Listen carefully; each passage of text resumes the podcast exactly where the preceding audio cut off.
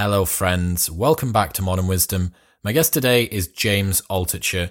Part one of this conversation was earlier in the week, but if you're just tuning into this, it will make sense, stands on its own merits as well. Today, we are talking about how to conduct experiments in your own life. Me and James kind of got on to how he deploys the ideas that he has on a very regular basis, and he just kind of jumps in feet first. So, we talk about him practicing stand up comedy on the subway train in New York. We talk about how Ryan Holiday managed to become one of the biggest writers on the planet by essentially helping Robert Greene to write books. Uh, I just love the way that James comes across with such a, a, fearlessness to do things in life. He really overcomes that inertia and that natural laziness that we all have. Loads to take away from today. The first ever two parter for Modern Wisdom, which is my version of a little life experiment this week. Uh, James, you're a legend, man. Thanks so much for coming on. All right, quick maths. The less that your business spends on operations, on multiple systems, on delivering your product or service, the more margin you have, the more money that you keep. But with higher expenses on materials, employees, distribution, and borrowing, everything costs more. So, to reduce the costs and headaches, smart businesses are graduating to NetSuite by Oracle. NetSuite is the number one cloud financial system, bringing accounting, financial management, inventory, and HR into one platform and one source of truth. With NetSuite, you reduce IT costs because NetSuite lives in the cloud with no hardware required. You cut the cost of maintaining multiple systems because you've got one unified business management suite, and you are improving efficiency by bringing all your business processes into one platform. Over 37,000 companies have already made the move, so do the maths and see how you will profit with NetSuite. Backed by popular popular demand, NetSuite has extended its one of a kind flexible financing program for a few more weeks. Head to netsuite.com slash modern right now. That's netsuite.com slash modern. Please welcome the wise and wonderful James Altucher.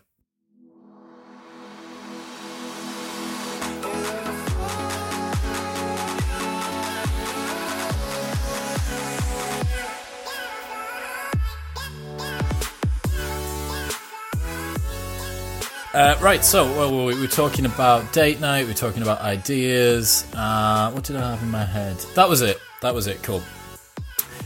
One of the things that I was talking about recently was with an ex Marines officer from the UK, and he was talking about his time over in Afghanistan, and he was a Somalia uh, pirate hunter. Somali pirate hunter was like his second sort of uh, career after he left left work in Afghanistan. And um, he was talking about just how different life is out there. And he said he was talking about singing the praises of travel and new experiences. And what you've suggested to there about the idea generation and how important it is, is you kind of don't really know what you like until you, yeah. until you, you try to do something. And our sample size, the sample size of experiences that we're working with, is so it's such a fraction of the total potential number of experiences that you could have as a human, right? Like unless you try something, how do you know whether you do or don't like it? Right. Like people often think to themselves that they could think they they can think their way to their passion. There's no way to figure out what your passion is with just your brain. You have to do things. There's no thinking. You have to actually do in order to know, and that's critical. That's why that's why travel is interesting. If you're if you're the sort of person who benefits a lot from travel, or or you know, if you enjoy traveling, travel to as many places as possible to see where you like, what you like to do, where, what you like to do in each place. For me, I like to ex- experiment with these different ideas because again, I'm not going to know until I do something. I'm not going to know what it's like to write. Like I could think my, uh, of a great plot in my head for a novel, but I'm not going to know what it's like to write a novel unless I sit down and write it. Mm, one of the things, you know, uh, it, it, but by the way, I'm sorry to interrupt, but this is a very important distinction because it's the difference between learning something in school and and the real world. Mm. Because in school, no matter what you do, the thing you're most learning is the thing you're most learning in a classroom are classroom skills. You can only learn real world skills in the real world. There's no other way. One of the things I've been thinking about recently, we're at the start of the year new year, new decade, new year's goals. How do I relate my 25 year vision to my five year epoch, to my one year uh, medium term goals, to my daily habits and routines and blah, blah, blah. So I've kind of been swimming in the, the masturbatory world of personal development for the last little while, just because I, I, I do quite like to look at that sort of stuff, and I speak to a lot of the guys on this podcast, and um, certainly one of the things that it appears to be there is quite a top-down approach to how you should experiment with your life. That um, getting distracted by shiny things and pivoting, as it's called. That's like that's the the Silicon Valley term for it, right? It's like you can pivot with your particular brand direction or your particular goals. Uh, should only be done at the end of particular review periods because you don't know whether or not you've squeezed everything out of the lemon in the interim. But the problem with that is a lot of passions are emergent, not dictated. You know, like your passions in life aren't, I thought of this thing and then I'll think about how to do the plan and the this, that and the other. I could think it would be fucking great to do a podcast, which I did two years ago.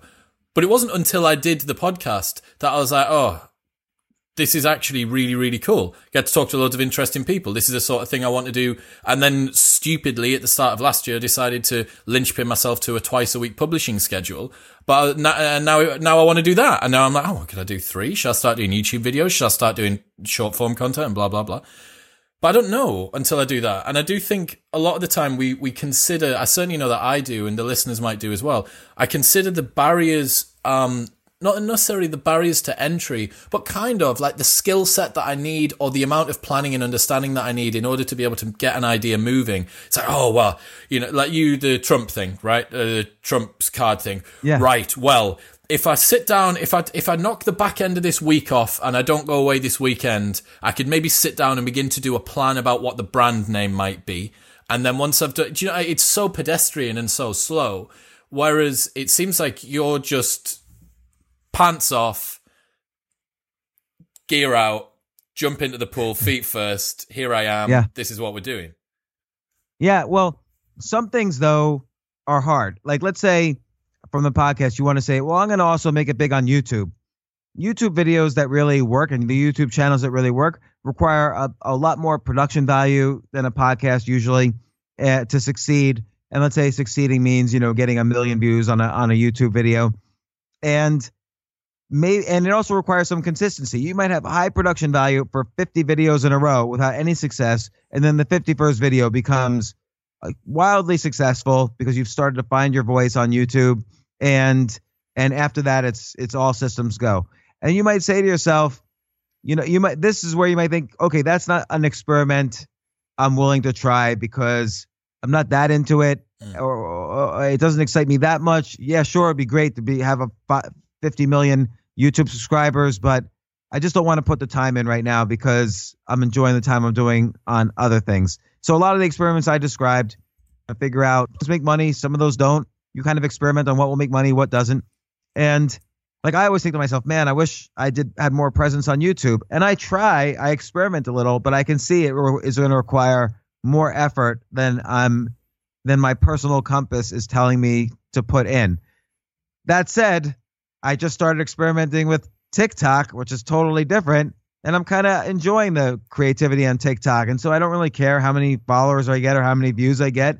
It's just kind of fun. And so, so if I have a, a few free moments, I might try another TikTok video or something because it doesn't really require as much as much effort, as much production value to create a, a decent TikTok video. These low friction, low time and resource investment ideas seem to be the sort of thing that's quite fun to play around with. I have to say, you know, quite embarrassingly, I am, despite being a businessman slash entrepreneur of one kind or another for the last 13 years, I, I'm certainly in the camp that I described, one that maybe moves quite sort of pedestrianly with things, very considered. Um, it's an attention to detail, but it's just, it's, it, it's borderline just like neurotic and, and, and, and very restricting when it comes to things like that. I certainly think if I was, um, you know, if I was able to move a little bit more towards that expedited look, let's, this is, it's an idea. It's an idea. Just have a crack at an idea. Maybe I wonder wonder what it would be like to do salsa dancing, or I wonder what it would be like if I learned to public spit. Oh, what, blah blah blah, and I just fucking go to a class. Like, don't think about, don't research which Yeah. is the best class. Like, just go to the class. Yeah, totally. Like uh, a couple of years ago, I was, I took uh, a bunch of ping pong lessons, by the way, and I Is then this I so you took, could get good at spin?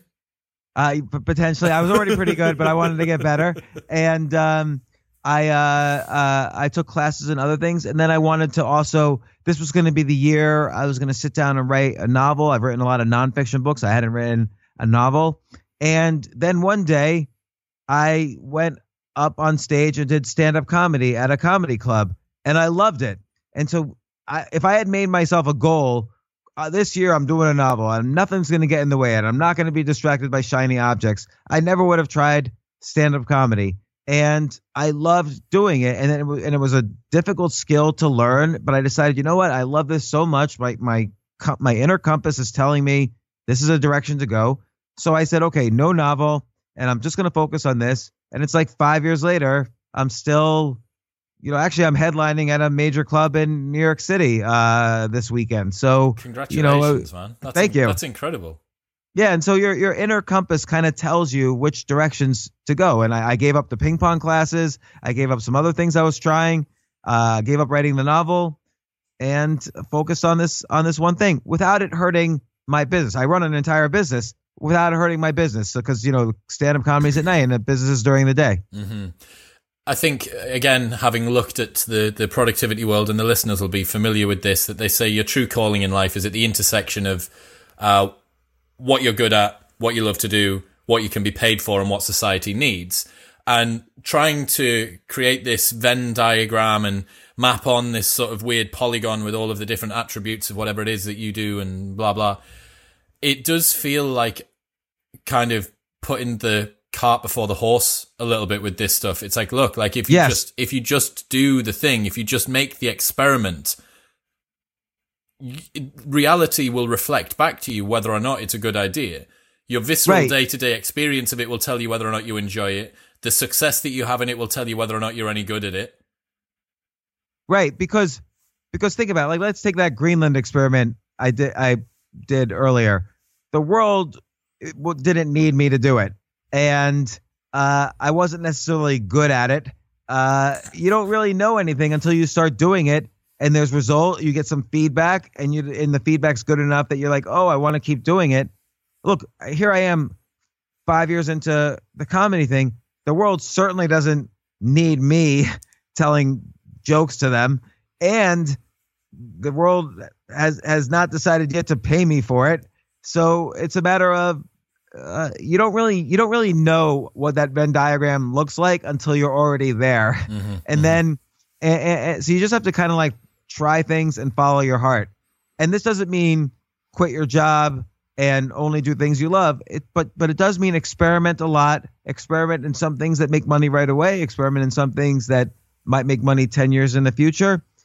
By the way, it's the intersection of all of your interests where you'll probably find you make the most amount of money in the end. So you have to have though interests that you get good at to have an intersection to those things until you even know what's going to happen at that intersection. It's a unique offering, isn't it? You know, this is one of the one of the things that I think about the totality of our experience. And as as you get older, you know, I've just I'm 31, I'm 32 this year, and I'm getting to the stage now where I'm able to actually genuinely say that I have like a curated list of different different interests. Because like at 25 you just get ragged around by life. It's like oh i found myself in a ping pong club and then one time i fell into a swimming pool and i swam for a bit. Like you do the the, the um uh, range the broadness of your perspective of life experiences there's not i don't feel like you have enough time to be able to piece together oh well this is a commonality between this and this and oh shit i actually know a guy that uh, is a chef in a secret restaurant who actually plays ping pong on a weekend and does this like you know I, it's now starting to at least piece together where I can see some of the commonalities between these different things. And interestingly, I actually did an exercise today that was working out my core values, which I've never done before. And I found that to be really interesting to try and look back at what are the different things, all of the all the different stuff that I enjoy in life was involved with one of these five core values. It was it was really interesting. Yeah, and and and you know, again, what happens is is that trying different things, you're gonna if you get good or even mildly good or even mediocre at like a bunch of different things that you've been experimenting with, you never know when the intersection of those things turns into something huge, even if the the pieces never made money for you or never got huge. But but if everything's aligned with your core values, so that means the intersection should be aligned with your core values. It's gonna it's gonna work out somehow at the intersection. So for instance, 30 years ago, I started writing every day. I didn't make a uh, I didn't make a single dime on writing until 11 year 12 years later and I didn't make significant money on writing until maybe 3 or 4 years after that. And but also during the time, you know, about 20 years ago, I started investing professionally. And at first I was very bad at it. Mm-hmm. And then I and then I learned, I came up with ideas to to learn and get better and better and and better and better and more and more knowledgeable because I had a very untraditional path towards investing. Like I wasn't a, an MBA, I never studied it. I had to really learn everything on my own. And after about 10 after about 15 years of that, I combined my writing with my investing skill and experience and I by that point I had vast experience investing and knowledge and I created an investment newsletter and that made me a significant amount of money. So that made me far more money than investing ever made me and that made me far more money than writing ever made me.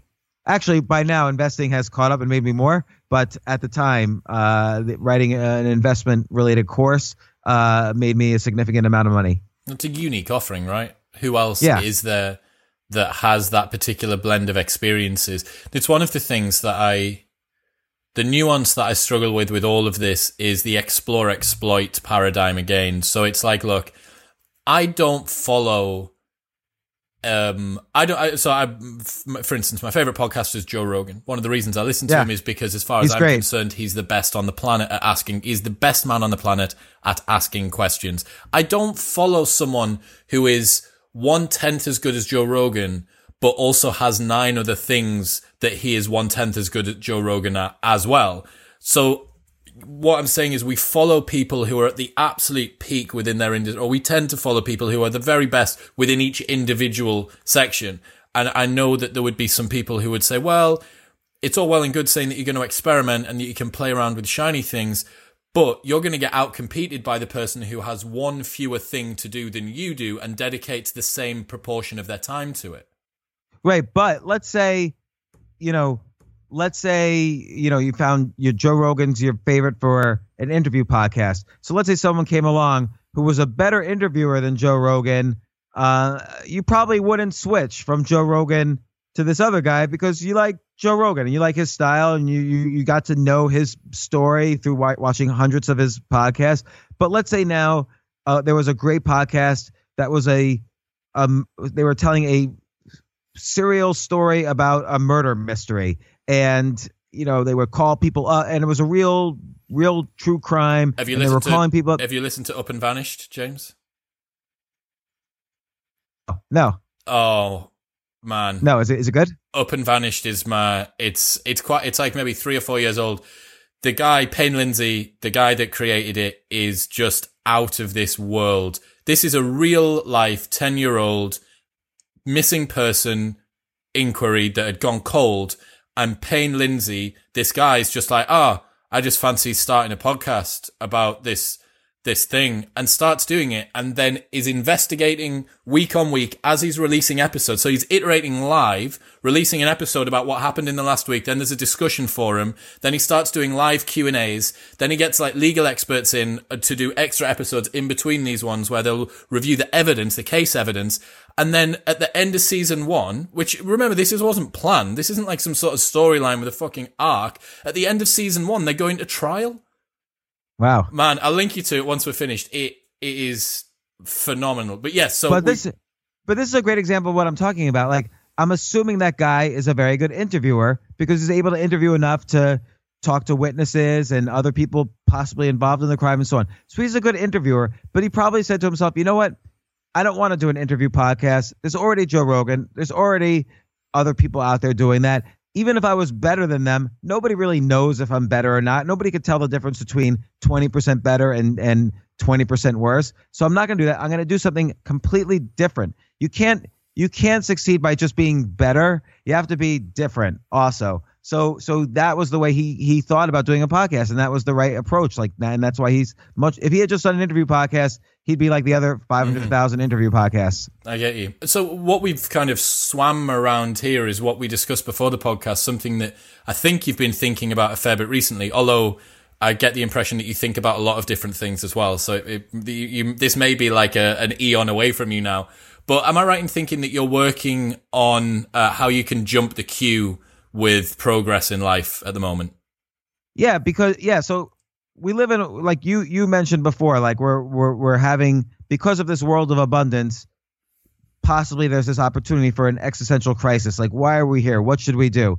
And I don't think we're having that. Like, just because there's less, you know, factory jobs doesn't mean we're struggling with our purpose in life. Most people didn't really want to work in the factory anyway. But uh, I do think that the life is complex enough that we're switching careers and passions and interests very often in our lives. So I've probably switched careers 12 different times in in my life, and I'll probably switch it 12 different times again. Who knows? And you always have to say, well, but wait, I'm 40 or I'm 45 or I'm 60 or I'm 70. How am I going to possibly get started on playing golf now? I'm hmm. never going to be the best golf player in the world.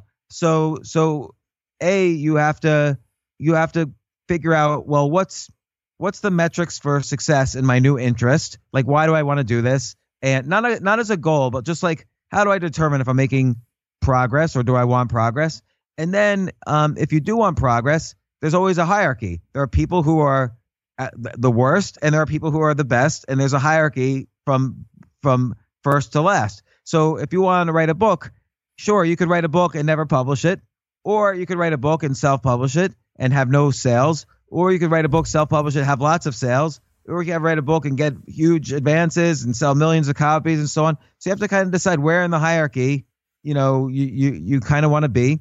And then no matter what it is, unless it's like, you know, you're seven years old and you want to be a professional basketball player, which is you have to be realistic also. But let's say you have realistic metrics, then you have to decide. Everyone's going to tell you you're too old, or you've got to do this for 20 years at least, or the 10,000 hour rule. You got to do it for 10,000 hours before you're in the top one percent of of whatever hierarchy you're you're joining, uh, whether it's professional this or or professional ping pong or whatever. Comedy. And comedy. And and my theory is is that the 10,000 hour rule only works for very repetitive tasks uh, like memorizing strings of numbers for instance or playing the piano which has of course there's artistic component of playing the piano but a lot of it is repetitive just playing over and over again uh, the same pieces and that's how you learn and you get feedback you do you get feedback from an instructor and then you play it again you get feedback you play it again. But my theory is you could skip the line with what what I call the 10,000 experiment rule, which is and there's various types of experiments you could do that are better than others, but essentially every time you do an experiment in in the area that you're interested in, you'll learn something, you'll get better, and you'll also start differentiating yourself and finding your own unique way of doing something that's different from everyone else. So for instance, um, you know, with with with comedy, there's a, a British comedian who I admire a lot his name's Chris Turner, and he has what I call he has skipped the line. So what he did was he he's been doing stand up comedy. He's 27 years old, so nobody would say nobody in the comedy world would traditionally say, "Oh, he's 27 years old doing comedy. He should be the you know starring in every comedy club in the world." No, he's they would say, "No, he's got to do it a few more years." But he also, if you give him five completely random words he will do the most um, within seconds of thinking about it. He will do the most amazing freestyle rap on the fly. It'll be and and rap won't just be like rhyming the words. He'll it'll be so intelligent and so funny, and he just made it up. And and I've seen him do it with five random words. Like I came up with the random words, and he just did it right there.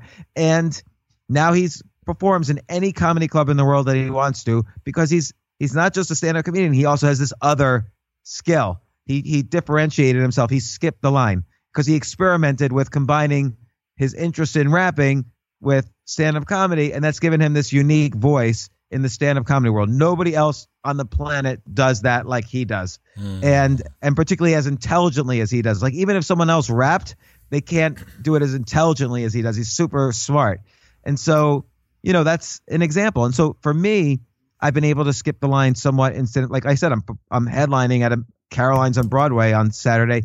Uh, I've been able to skip the line because, in part, I've I've made it a lifelong effort to learn how to learn, so I could pick up lots of different interests and learn very quickly. So I, I would start to use that technique on comedy, and then I combined my podcast with that, where I had some of the best comedians in the world on my podcast, and so I'm able to ask them any question I want. Like I'll think about the difficulties I've been having the past week in comedy, and let's say I have this world famous comedian on. I'll say, well, what if this, this, this, and this happened to you? what would you do? Now nobody else gets that opportunity to ask the top comedians very specific situations about how they would respond. I've gotten I've I, every time they answer a question like that, it's like I skip months and months or years of learning and whatever it is I'm asking. Mm-hmm. And you know, and then I've had other opportunities like that to that you know has helped me skip the line quite a bit. Are there some principles or some foundations to skipping the line that are universal or will be universally helpful. So I can think of some. One of them would probably be having some form of a platform online or some kind of notoriety that allows you to reach people. You know, that's enabled you to do certain things, get better podcast guests, um, you know, uh, get when you release a GoFundMe to try and buy Greenland, uh, to garner a little bit of media attention, which then kind of becomes self-perpetuating and blah, blah. You mentioned about your ability learning to learn and stuff like that. Are there any other sort of foundational elements to this? Well, I think foundational is come exercising that creativity muscle and keeping the rest of your lives healthy, emotional, physical, and so on. But when you exercise that creativity muscle, you're able to come up with experiments. What can I, how can I experiment to improve this aspect of my knowledge or life or whatever? So, for instance, with comedy again, I was having a hard time coming up with one liners. Like, I'm, I'm a public speaker for a long time. So that means I'm good at storytelling and humorous storytelling, but coming up with one liners, it's one sentence that gets people to laugh that wasn't an expertise of mine. So what I did was here's an experiment I did. Took a half hour. I went onto a subway, you know, an underground mm-hmm. train, you know, a subway, mm-hmm. uh, and and every, every stop I moved from car to car in the subway, and I would do stand up comedy in the subway. And now no other person sitting in the subway wanted to hear me doing stand up comedy. So it was really difficult. It was really out of my comfort zone. You have to be a little out of your comfort zone. It's yeah. got to be a little uncomfortable because yeah. no one's ever done it before. So it's got to be uncomfortable. Yeah. And I had to really tighten up my jokes super hard to get to get anybody to laugh.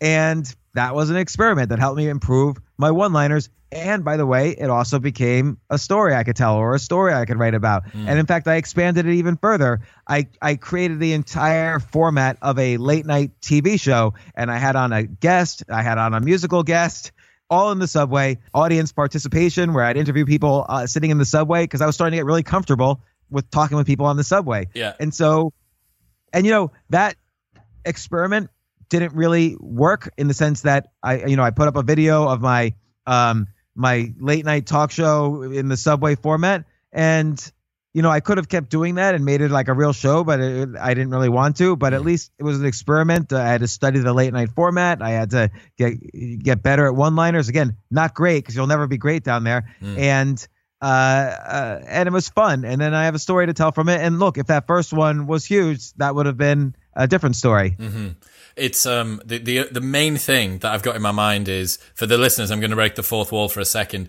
Uh, James's sound guy, the guy that sets up his sound, is called Jay. And all I've got in the back of my mind when you're talking about this subway thing is the nightmare that sound guy Jay would have with capturing clean audio. I've yeah, just got. Well, I'm just thinking like Jay's. Jay's gonna have to like. James has decided to have this idea, and poor Jay's there lugging along an entire sound desk in a desperate attempt to try and drown out the sound of the subway's wheels on metal. I mean, the good thing is though you get caption, so we captioned things and uh, yeah. had mics on and and so on. But it was again, it was a fun because I did videotape it because that's the other thing too is you want to be able to have some way of measuring your experiment. So I for, so for instance, when I do comedy, I videotape it so I could watch it later. Mm-hmm. Uh, I try to do that every time. I don't always do it, but I, I try to do it uh, because you have to be able to uh, measure your your progress. But uh, uh, uh, again, like with with anything, like even with a podcast, so I do two interview podcasts a week with with guests, usually guests who are somewhat celebrities, famous, whatever. But I'm experimenting with format too. So I'm trying. I'm about to start trying a format that instead of it being an hour or two hours, it's 15 minutes where I just tell a little story and maybe there's a co-host who just asks basic questions and then in 15 20 minutes it's done. So actually we just did one. It was a little more than 15 minutes but i had never done this before. Iran the whole iran situation happened over the weekend. So sunday i call i wanted to know more and i assumed my audience wanted to know more. So i called up a top uh, military intelligence official i got the complete breakdown about what was happening and I ran that the, the very next day on Monday, mm. and I had never done anything like that. Was an experiment. I never done that before, and that will be my most downloaded episode in the past two months. Wow, how cool is that? Yeah, that's awesome. Yeah, the the short form thing on audio is really interesting. I was having a discussion with Matt from Podcast Notes, who I know will be listening, and uh, I uh, I couldn't work out. I, I like I, it's such a, a, wild west at the moment with this, but I can totally see a place for it. You know, like Naval was doing those three minute long podcasts that was a part of his uh, How to Get Rich Without Getting Lucky um, series. And you're like, who, who listens to these three minute podcasts? But then at the end of it, when he creates a three and a half hour omnibus collage thing of them all, you're actually like, oh, well, yeah, actually, it kind of makes a bit of sense. So we've talked yeah. about we've talked about skipping the line. We've talked about the fact that experimenting is an important part of that. What else? What else have you been thinking about to do with skipping the line recently? Well, another thing that's important is to to you know whenever you're in a line or whenever you're trying to succeed at something, as I mentioned earlier, there's a hierarchy. There's there's the worst going all the way up to the best, the best all the going all the way down to the worst, and the best tends to look down at the worst and whatever. You you know where you are in the hierarchy. Where where primates primates tend to know where they where they are in the hierarchy. The benefit of being human is we could diversify our hierarchies as opposed to being stuck in one tribe. But uh, uh, you know, there's all sorts of interesting techniques. So, for instance, what if you're trying to succeed at something, but you take a step back and take a lower job become the big fish in a smaller pond, but that allows you to then skip four steps forward when um, because you become known as the best in this smaller pond. What's an example so, of that? So a friend of mine uh, was a lawyer, and he finished his law degree, and he wanted to be in the CIA, and you know the Central Intelligence Agency, and he he he couldn't for whatever reason, so he took an internship usually set aside for people still in their undergrad years, like the first or second year undergrad. Here he was, he's a lawyer, or he went to grad school, got a law degree, whatever. He took an internship with the Secret Service, and they were like, "What are you?" The Secret Service. The Secret Service is the um, part of the White House that protects the president. It's like the uh, guard, and they were like, "Why do you want to be in the internship program? That's only for teenagers. You're already a lawyer." And he's like, don't worry about it. I'm I'm really interested. So they let him in, and because he was a lawyer, he was able to deliver legal documents to the president occasionally. And in order to do that, he had to get top secret clearance. So now he's the only intern ever who has top secret clearance. So he uses that to suddenly uh, get a job at I think it was actually I think it was maybe the FBI or the CIA. I forget the exact details, but he he got a job at the internship program for the CIA because nobody in the internship program there had top secret clearance and was a lawyer. And then using that in his spare time, he would listen around. He would look for what are opportunities. Oh, his boss's boss's boss was looking for some potential terrorist. He tracked. He had time. He tracked the person down. So now he pleased his boss's boss's boss. This guy said, "Who are you?" well, I'm an intern. I'm an intern, but I happen to be the only intern with top secret clearance, and I'm a lawyer. So he got quickly promoted up to the CIA. So he moved much faster. He skipped the line right where he wanted to be at the CIA by taking two steps backward each time. And that's another interesting technique is to keep your ego out of it. Uh, sometimes you got to take two steps backward to succeed four steps forward. Such a good story. I wonder how much. Do you think that he had that perfect plan at the time? Because, you know, with hindsight, with the benefit of hindsight, it sounds like the most masterful idea in history. I don't know if he had that plan in time, although I will ask him. Uh, and but I've known other people who have done similar things. It, it always seems to be a pretty good technique that works. Like, uh, do you know Ryan Holiday and Ryan Holiday's books? So Ryan Holiday is a great writer. He's written several New York Times bestsellers. His last book, Stillness is the Key, uh, was number one on the New York Times bestseller list. It came out a few months ago. But he started off, he quit college and he started off, he just wanted to be an apprentice. He helped he helped the author Robert Greene do research. So Robert Greene wrote 48 Laws of Power and some other great books. He he simply did was like a research assistant for Robert Greene, but he did really well at that. And then Robert Greene recommended to another company that Ryan should be their um, head of, you know, uh, uh, you know, help run marketing. He ended up being so good at that he became the head of marketing. But then he took another step back. He became intern for another writer. He learned a lot. Um, he became he he started helping Tim Ferriss with his marketing because his combination of writing internships with you know marketing experience. He helped Tim Ferriss, and then suddenly he wrote a book. He knew all the right agents. He knew how to market it. He knew how to distribute it, and his books became bestsellers. So you know that was a great case of moving a couple steps backward to achieve his goal.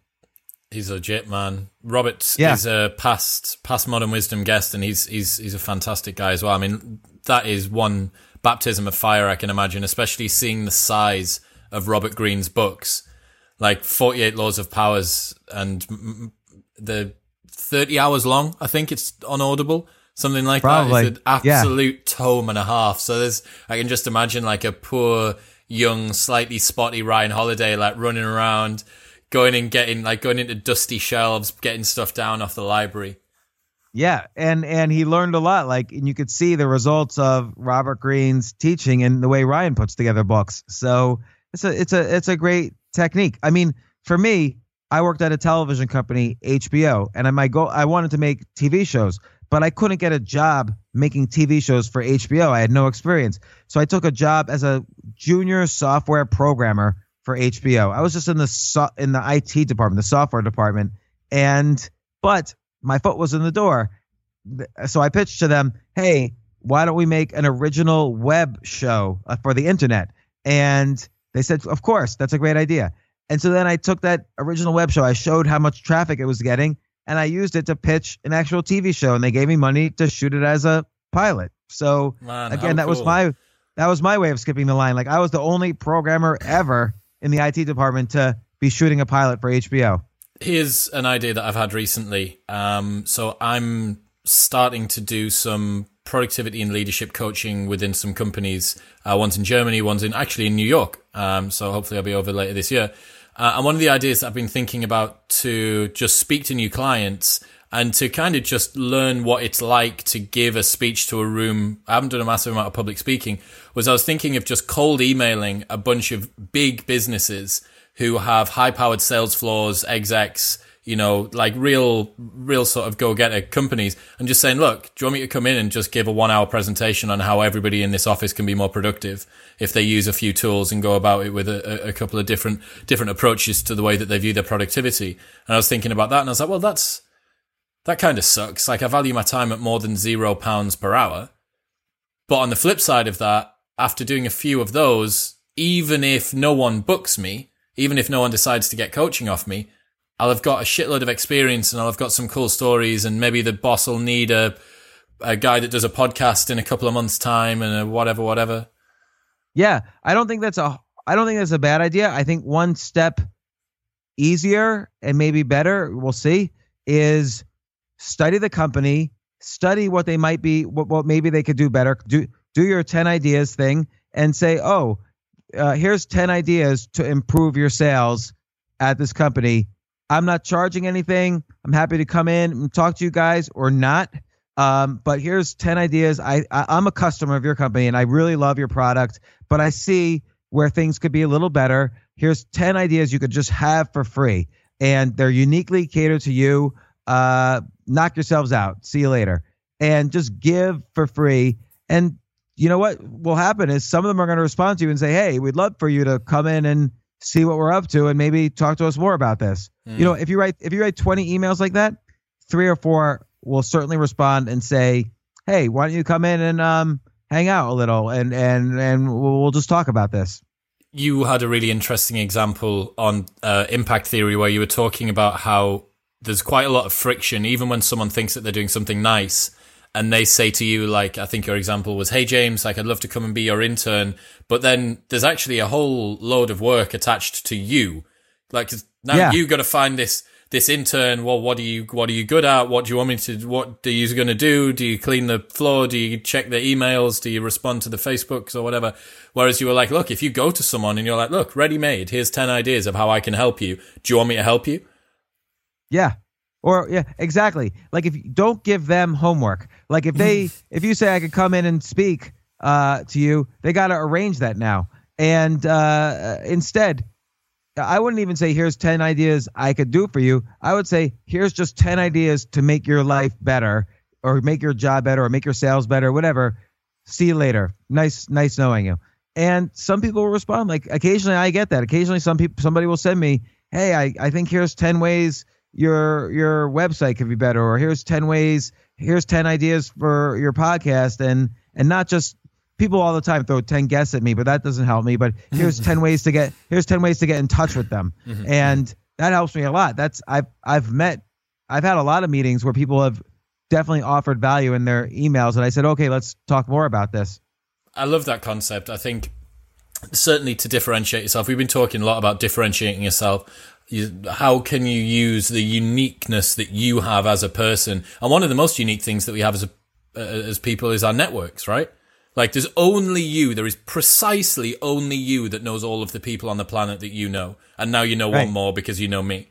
Like there's Right. precisely you, and that is it. So the power of networking, when you look at that, is it is one way to outcompete every single other person is to Right, utilize and- your networking correctly. And here's the thing what people don't realize this is the difference between linear power from your network and exponential power from your network. So I can view my network as me. Let's say I know 100 people. I, there's like draw a line between me and all those 100 people. That's 100 lines. But now, what if you draw lines between all of them, not, not even including you? So, so let's say you give your your connections to your entire network. So now, instead of 100 lines, there's 10,000 lines because all 100 are connected to all other 100.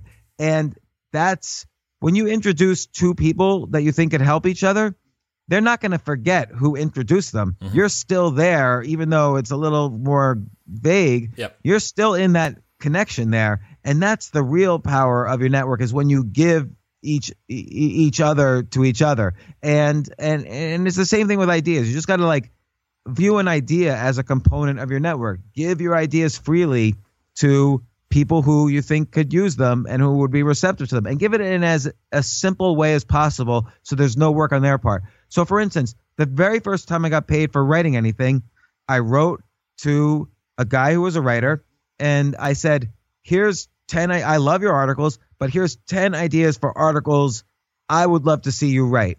And I described the articles completely, so it would be almost trivial for him to write the articles. and and and he wrote back and he said, "These are great. Why don't you write the articles?" And that was the very first professional writing gig I ever had. That's awesome. That's such a good example. Uh, yeah, as you were talking about how you're linking people in together, I was thinking about Kamal, mutual friend of mine and yours, and Michael Caju, who all of the, the listeners will know, CEO of Brute Strength, and I linked both of those in yesterday. I was like, just chatting to Michael about something, and it just came into my head. I was like, fuck, you need to get Kamal on the Brute Strength podcast. Linked them in, and now, now they're away. Michael, I sent, this is a cool one. So I had Aubrey on the show, um, Aubrey Marcus is the most Yeah. difficult man on the planet to get hold of, by the way. But his assistant managed to get in with him.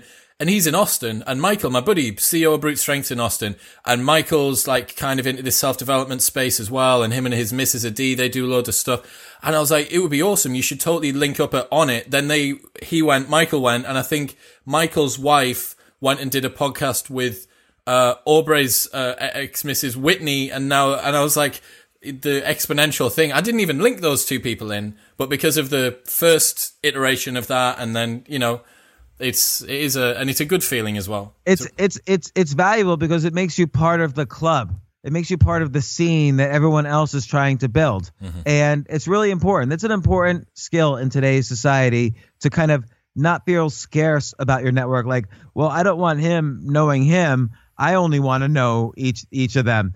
Like even the first time you and I spoke, I didn't know you were going to have I didn't know you knew Kamal, and I said, oh, you should have Kamal on your podcast. Like just having a reflex of just anybody who can help anybody else, just mm-hmm. don't hold back. Like it's a world of abundance, and and don't be afraid of of losing connections by giving them to someone else. That's not how it works. You don't really give a connection to someone else. You copy the connection and give the copy to someone. That's a beautiful way to put it. Look, James, man, we've been going for forever. I've taken up so much of your day, but it's um, it's been great. I, I thank you so much. This is a great podcast. Uh, you, are a great interviewer, and uh, I was really happy to come on. It's been an absolute pleasure. If the listeners want to find out more, where where should they go to hassle you online or find out your stuff? Uh, check out my podcast, The James Altucher Show will be linked in the show notes below, as will Choose Yourself on Amazon. You know what to do if you've enjoyed the episode. Like, share, and subscribe. Definitely go and check out James's podcast. Man, it's been awesome. Thank you so much. Thank you so much, Chris. I, I will talk to you soon.